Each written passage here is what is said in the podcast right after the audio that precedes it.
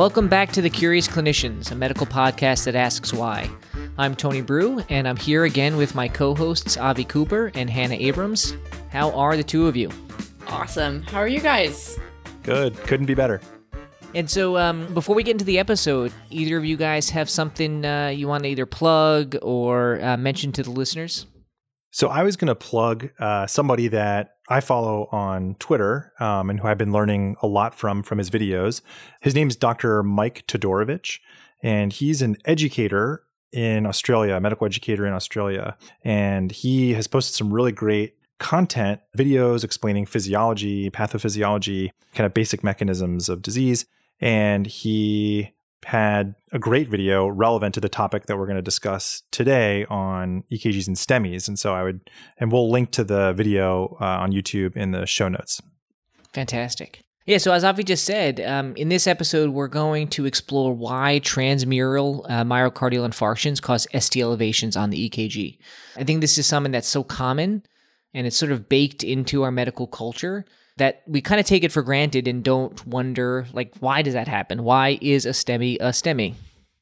And just to clarify, so we're going to focus mostly on this transmural myocardial infarctions leading to STEMIs as opposed to subendocardial ischemia causing regional ST depression. Yes, that's right. So we'll focus on STEMIs in this episode, but we'll see that the mechanisms of ischemic ST elevations and depressions are both definitely linked and they're related to the same types of changes that affect ischemic myocardial cells. So we'll cover both of those. Excellent. We'll get a twofer, I guess. um, so, so all right. So, can you remind us, you know, what part of the cardiac cycle the ST segment actually represents? I'm sure the the uh, the interns and the med students in the audience are uh, frantically grabbing their pen. yeah, this is definitely a visual topic for sure. So we'll we'll try to do it justice uh, in audio form. But the the ST segment represents the isoelectric period between depolarization and repolarization of the cardiac myocytes. And essentially, there's no net flow of charge until repolarization begins, which is represented by the T wave. And in a STEMI, it's the ST segment that becomes elevated. Okay, so I know in my head somewhere that a STEMI comes from a blockage of coronary vessels leading to myocardial cells becoming ischemic, or rather, not getting enough blood flow and oxygen. And then on the other side, I know that STEMI stands for ST elevation MI. How do we get from one to the other? Reperfuse here a little bit. Yeah. Let's see if we can connect these dots. So, the inciting event, at least from like an electrocardiographic perspective, is the mitochondria of ischemic myocardial cells are unable to generate enough ATP. And this occurs almost immediately, you know, within a couple of minutes of the onset of ischemia. And, you know, that kind of makes sense, right? Because you've cut off the flow of blood. But a specific thing happens as a result of the reduced ATP production. And this was something that I didn't know before kind of preparing this topic. So remember that potassium efflux or flow out of the cell is the way in which cardiac myocytes repolarize and essentially kind of end depolarization. And so one important channel that mediates that flow of potassium is the potassium ATP channel, or KATP channel, which, as it turns out, is very appropriately named because it's a potassium exporter that requires ATP to remain closed. So when ATP production falls during ischemia, there's less ATP available to keep that KATP channel closed and it remains open.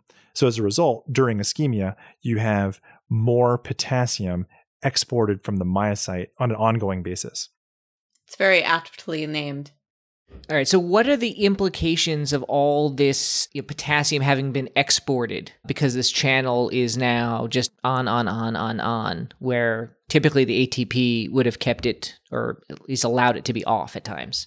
I, was, I think I just got Hannah's pun. it took me. It took me like 30 seconds to process. I usually don't get the puns until I listen to the episode afterwards. Okay, so Tony, your question was about the implications of the like the increased potassium export for repolarization, essentially. Right. So we've got all this eh, potassium now. All right. I I still don't see it as ST elevation. So yeah, so there's the rub, right? And it's also that's a bad pun, but so more more more more potassium export in ischemic cells leads to faster ventricular depolarization of those cells relative to non ischemic, well perfused myocytes. So the electrical cycle in ischemic cells, you know, it becomes shorter as a result, um, especially the, the, the depolarization phase, which in effect creates an electrical charge difference between ischemic and non ischemic areas of the heart as depolarization is ending and heading into repolarization. So if we think back to physics 101, you know, what happens when you have different charges near each other? So what do you do you guys remember kind of what happens when you have different differential charges?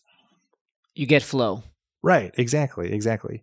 And you get a relative current. In this case, the current flows from ischemic to non-ischemic myocardium. Yeah, and we'll see why that's relevant. Yeah, okay, so we have we have these KATP channels that are stuck open.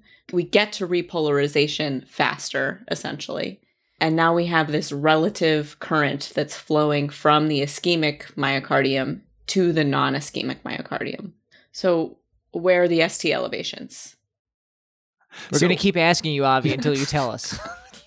This is, you know, the preamble. You know, we got to set the stage, plow before you plant, all those things. Now, so, so answer to answer that question. So, you know, we need to briefly review the conventions for EKG tracings relative to the directionality of the flow of charge and EKG leads on the skin. So, remember that you know if charge flows toward a lead, the tracing is going to deflect upward, and if charge flows away from a lead, the tracing is going to deflect downward. That's the convention. So let's go back to STEMIs. In that case, you have transmural ischemia, where the ischemic myocardium goes all the way up to the epicardium. And so everything under the an EKG lead on the skin is ischemic. And so, you know, because of faster depolarization in the um, ischemic cells, the relative electrical current is going to flow from ischemic to non ischemic myocardium. And in the leads that are over the part of the heart that's having the STEMI, that's going to be away from that lead, you know. And so, how do you guys think that that's going to be represented on the tracing? Okay, so ischemic car- myocardium is basically sending um, a signal away or into non ischemic myocardium. So if the, like, for example, if I have inferior ischemia in AVF, it will push the whole EKG in a negative direction. It'll be away. Yeah, and specifically the parts that are during like during depolarization. But then because there's no difference between repolarization speeds between ischemic and non-ischemic myocytes, during repolarization, that gradient is going to disappear and the EKG is going to shift back upward. So, and Tony, is this clear as mud? yeah, so we're, oh, we're, it's what's fascinating right now, obviously, is that we're talking about lots of things being depressed. and and so we're gonna have to you're gonna have to bring it home for us and, and like give us this elevation, right? We've been waiting this whole time for an elevation. Yeah, exactly. So what's happening is the ST segment actually only appears elevated because the baseline of the other EKG segments has been shifted down because of those differences in depolarization speed. And honestly, you know, and so the ST elevation is really the only one that's just not depressed, essentially. And so I, I found this kind of mind bending, I guess. Like it's kind of like looking down the rabbit hole in Alice in Wonderland, up is down, down is up kind of stuff. AVF is AVR. Yeah. no, I um I uh, one of my favorite professors in medical school used to say that um ST depressions or sorry ST elevations are everything else depressions Zaven Sargsyan uh and it was like it, this kind of finally is clicking for me that it's everything else on the EKG other than the repolarization segment has this gradient that's going on. Yeah, yeah, and so it's all shifted down. That's very well put. I, I really like that. And yeah, it, it it I mean STEMI flows a lot better than like PQRS depression MI or whatever we'd have to do. Uh, so I, I'm totally comfortable with the uh, the STEMI. Um, but but so now I'm like doubly confused because I feel like I'm using double negatives. You're going to have to talk uh, just for a minute about the ST depressions that we see in subendocardial ischemia. Can you walk us through that a little bit? Yeah, so it's a great question, and it, and it actually works the exactly the same way, which I was quite relieved for because this was confusing enough. but you know, so remember with STEMIs, that have transmural ischemia, like we talked about, there's no normal non ischemic tissue between the ischemic myocardium and the electrodes on the skin. So the current, the ischemic current is going to flow away from that electrode, like we discussed. And that leads to a lowering of the baseline EKG and the appearance of ST elevation, which is really kind of an illusion. But with subendocardial ischemia, which is non transmural, there is by definition some non ischemic tissue between the ischemic subendocardium and the EKG electrode.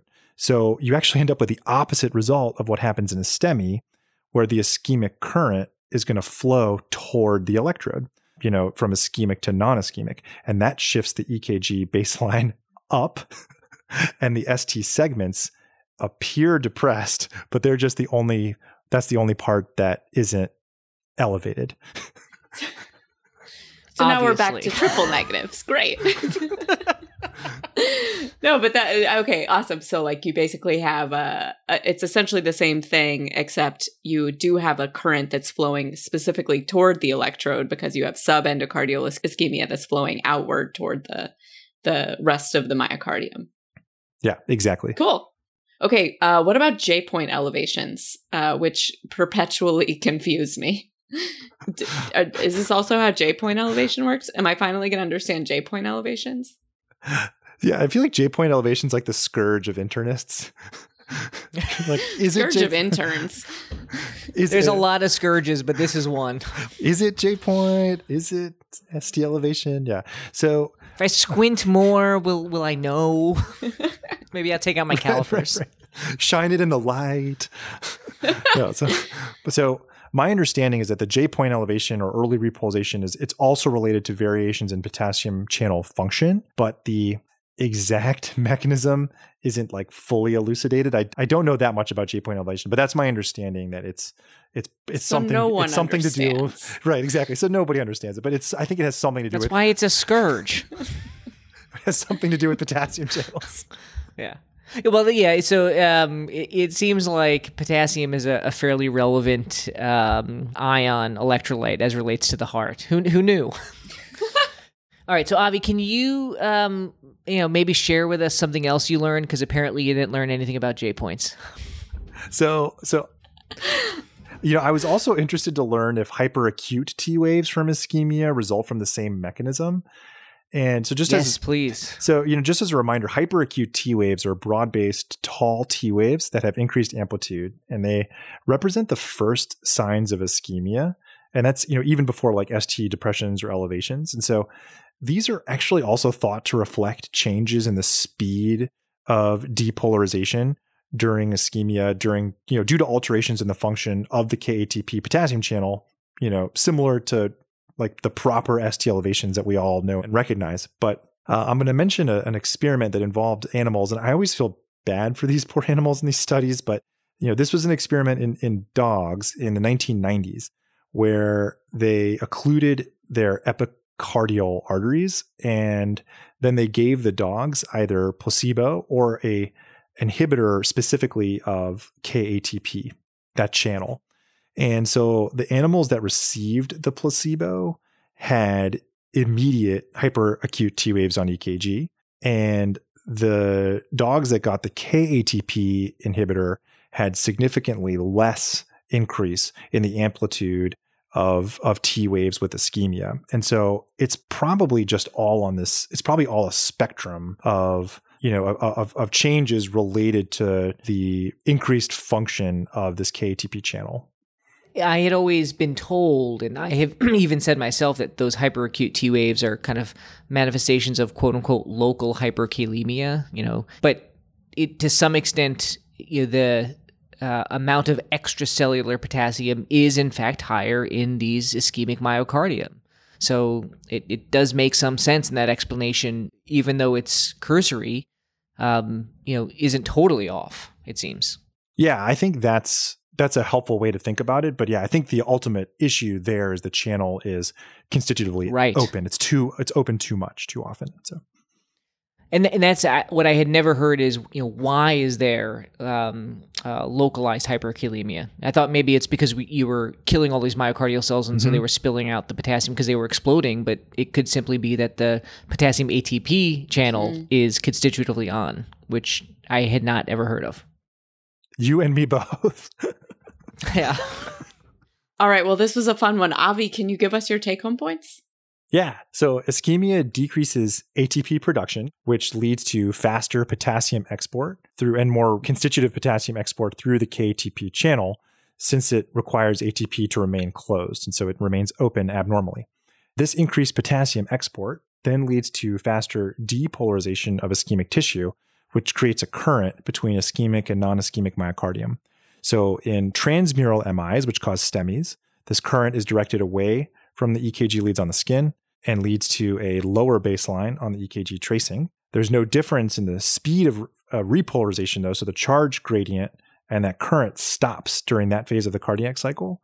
And so that leads to an isoelectric ST segment. But because the baseline of the tracing was shifted down, you know, the ST segment just appears elevated. And the same principles apply for ischemic ST depressions and hyperacute T waves as well. And so, in a certain sense, like for me, it's like it's all kind of almost an illusion. you know, it's the ST elevation, it's not really elevated, it's just not depressed. You're imagining the STEMI. Yeah, exactly. And I'm going to still stay STEMI. but I'll, I'll, at least know that I'm, uh, I'm alluding to an illusion when I'm doing that. All right, well, that was great, Avi. Um, and that wraps up uh, this episode of The Curious Clinicians. Uh, thanks, as always, for joining us. As a reminder, you can join our mailing list at curiousclinicians.com to stay up to date on episode releases and have detailed notes sent directly to your inbox. We're excited to partner with VCU Health to offer CME and MOC credits for physicians and other healthcare professionals just for listening to this episode. For more information, visit ce.vcuhealth.org slash curiousclinicians. And as always, the information contained in this episode is for educational and entertainment purposes only and does not constitute medical advice. Until next time, we've been the Curious Clinicians. Bye. Bye.